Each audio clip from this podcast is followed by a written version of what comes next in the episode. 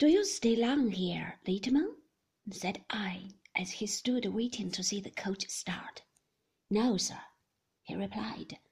Probably not very long, sir. He can hardly say just now, observed Steerforth carelessly. He knows what he has to do, and he'll do it. "But I am sure he will, said I. Littimer touched his hat in acknowledgment of my good opinion, and I felt about eight years old. He touched it once more, wished us a good journey, and we left him standing on the pavement, as respectable a mystery as any pyramid in Egypt. For some little time we held no conversation, Steerforth being unusually silent, and I being sufficiently engaged in wondering within myself when I should see the old places again, and what new changes might happen to me or them in the meanwhile.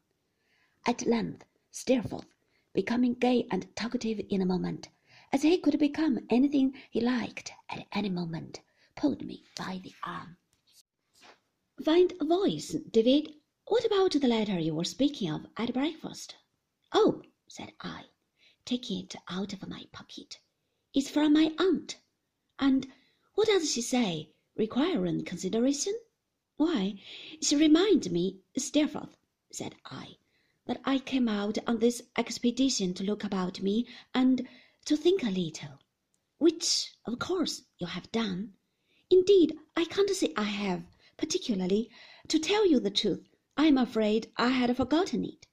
Well, look about you now, and make up for your negligence, said Steerforth. Look to the right, and you'll see a flat country with a good deal of Mars in it. Look to the left, and you'll see the same. Look to the front, and you'll find no difference. Look to the rear, and there it is still. I laughed and replied that I saw no suitable profession in the whole prospect, which was perhaps to be attributed to its flatness.